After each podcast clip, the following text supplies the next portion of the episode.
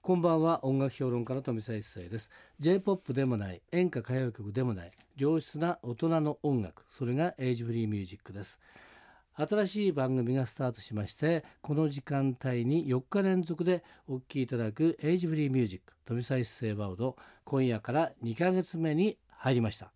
毎週月曜日と明日火曜日明けて火曜日水曜日のこのコーナーはエイジフリーミュージックを生み出したアーティストやその名曲の誕生を支えた人物をお迎えしてお届けするトークセッションです2日間にわたってパート1パート2をお送りしたいと思いますそれでは早速今夜のゲストを紹介しましょうこの方ですこんばんは、小林恵子です。はいよろしくお願いしたいと思いよろますけれしどくもおね願いします。はい、えー確かですね4月9日ですね、はいえー東京は渋谷のはい、伝承伝承ホホール。ールで、はい、えー小林恵子さんのコンサートがあった聞きに来てくださ行い。きましたありがとうございま。です今年も4月9日はい、去年も4月9日4月9日なんで4月9日なんですかねある方がはいフォークと。あフォークとうん4と9ということで四ね、と九でね、フォークの日というふうにね、名付けていただいたんですなけるど。ほど勝手なんですよね。えーなんで小林恵子さんがね4月9日フォークなのかとはい、言いますと、はい実は1960年代後半に、はい、えー関東の学生の中ではそうですねアメリカからフォークソングが入ってきまして、うんかっこいいぞとそいうう、ことで当時の最先端を行ってる学生たちがフォークを始めましたね。始めました。あれ高校生から大学生から、結構ね層がキャンパスでしたよね。ですよねはい、えーあの頃確かですねマイケルマキさん、いました。いらっしゃいましたね。 MFQ そうモダンフォークカルテッそれトから森山良子ちゃん。あ森良子さんあと小室仁さんの PPM フォロワーズとそかう、なんですけどねたくさんのグループがえーね、カレッジフォークと言われてたはい、生まれました。なんですよねその辺の時代の方なんでしょうかその辺の時代に。 その辺の時代の方となんいでうしょと、こう、ねパパパパッとやると、やっぱ段階の世代ですねで。すよね、はい。ということはマイク・マキさんの「バラが咲いた」が出たのが1966年ですからあで涼子さんが「この嫌いのほらいっぱい」が67年1月くらいですね、あ、そうであとすか。若者たちも66年はからいブローサイド67 4ですよ年なね。んですが小林恵子さんはすでにその頃も歌われたんですか歌ってましたね、アマチュアの感じでね。感じで。はい、で、その皆様が出した後、うん遅れてビリーバンバンとか。あビリー・バンバンはい、そういう方。白いブランコそう、白いブランコと一緒にデビューを果たしさまあしたと。いうで、えーちょっとですね今ね手元にね資料があるんですがはい。デビューは1969年、はいキングレコードより「壊れた愛のかけら」ということなのでそう多分白いブランコも69年だと思うんですね。 だから一緒に一緒に一緒だったんですお。ーあとねなるほどなんか親分子分とかね、親分子分ちょっと今どうしてんのかなと思うんですけども、はいそういう方ですとやっぱり4人うん5人ぐらいバーンと出てき一て。緒とに、いうことは最初の方はマイク・マークさんとかはい森山良子さんとか、はえーブローサイド4とか、はいフォーセンズもそうですかねフォーセンツもあの辺りそのあたりですよね。ですよね。あと新田さんの「リガリー」とかねはいはいあの海は辺りも恋してる。ですよね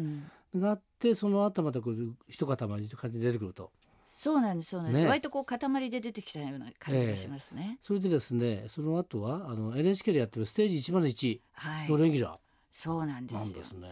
なんでそうなったのかちょっとよくわかんないんですけども、はい、だって冷えおろしもそうでしょ。歌ってましたね歌ってましたよね歌ってましたえでステージ101の,、うんあのオリジナルソングとして「恋人中心世界え、はい」。これは八代中村八代先生、うん中村八大さんはい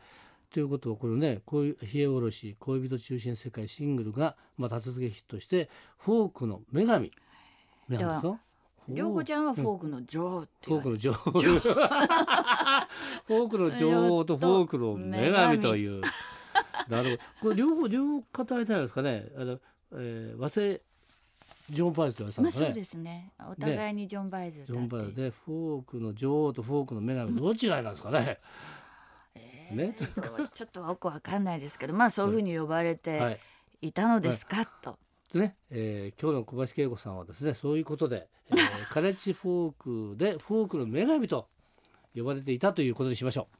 う。はいはい。えーそれからですね長いですね休業期間がありまして。ありました30年30年ぐ らいでで2002年に再び音楽活動を開始ということなんですけどねちそょうっなんとだから長すぎませんちょっとだから歌ってたよりも休んでる時期の方が 長長かかっったたのなんでまたなんですなそんな30年も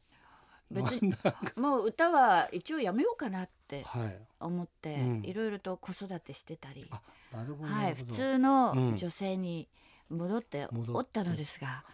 そやれっぱりょちょっとなんか忘れ物をしてる感じがして、っえそれでやっぱりもう一回ちょっと歌いたいなっていえう、ええなるほど。やっぱりこうんうそれを声に出してうんエネルギーをうん。伝えたら誰かがこうんう受け取ってくれて、じゃあはいそうなら歌ってみたらっていうのなでる、ほど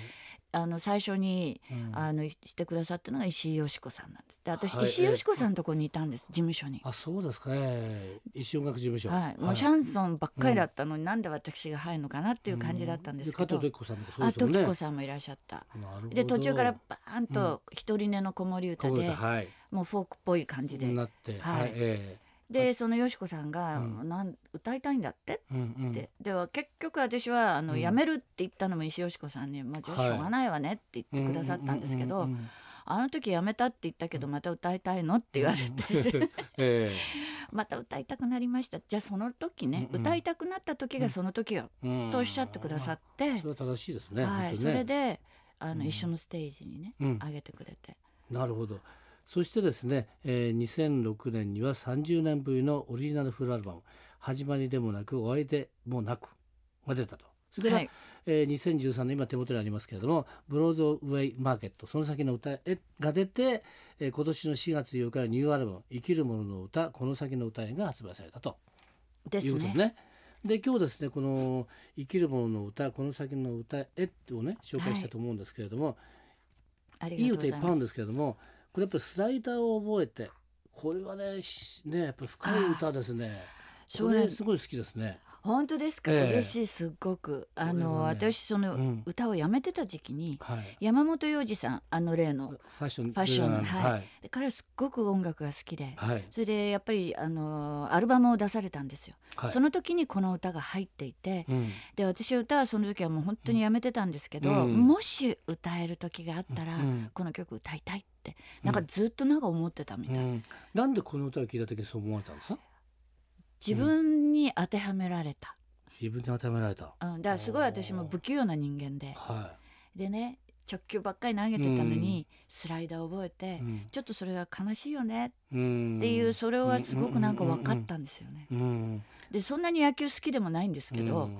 でもなんかこの歌なんかビビッときたんです。うんでもね野球のよく知ってる人はやっぱりねみんな最初はねはい直球ですよはい。でもぐいぐい直球で最新を取るっていう感じですけれども、うんえー長く続くからね肩壊すわけですよ大あーや体っ。ぱりね。ということは直球で勝負できないとですよね。うんそうしたらカーブとかスライダーとか変化球を覚えてきてかわし方ですよね。そうなんだ相手をタイミング狂わせるっていううね。んだからこれも人生の中うんで、そうそのね、うんいろいろなもうのん正面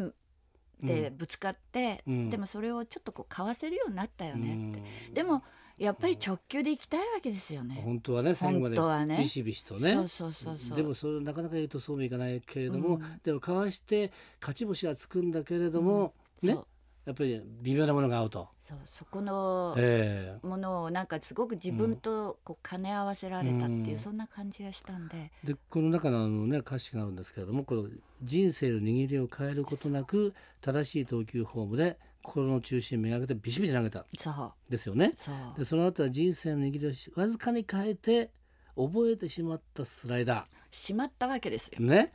でこれ最高いいのは打ち取ったのは僕なのか、はい打ち取られたのは僕なのか、はい悲しくなる時があるスライダーを覚えて。そうこう人生でしょってそうだよね。そう思わうんよかった。でも直球で勝負したいけれども下手すると死ぬかもしれないからね。でうん生き延びなきゃいけないものがあるわけだから。そう生きなきゃいけないし、ね。その葛藤ですね。だからやっぱ素晴らしいなと思って、うんで王子さんがそういう曲を選んで歌ったっていうのも、それも素晴らしいなと思って、えでそれを聞いてねこの山本洋次さんのアルバムはさあ行かなきゃそうです。ねこれをで聞かれてっ別てことに、ね。あのそう洋二さんが作ったわけではないんですけど、うんこの作曲したのはアリさんあの、ブルースハープああそうですね松田はい浩一さんね。そうなんですよ、はい。なるほど。ではその曲で今日はね、えーはいビシッとスライダーだけれども直球投げましょうか。行きたいですね、はいでもまあ覚えちゃった というスライダーを覚えてはい。今夜のトークセッションのゲストは小林恵子さんでした。明日も引き続きよろしくお願いしまあす。こちらこそよろしくお願いいたします富澤一世のエイジフリーミュージック、また明日の夜お会いしましょう。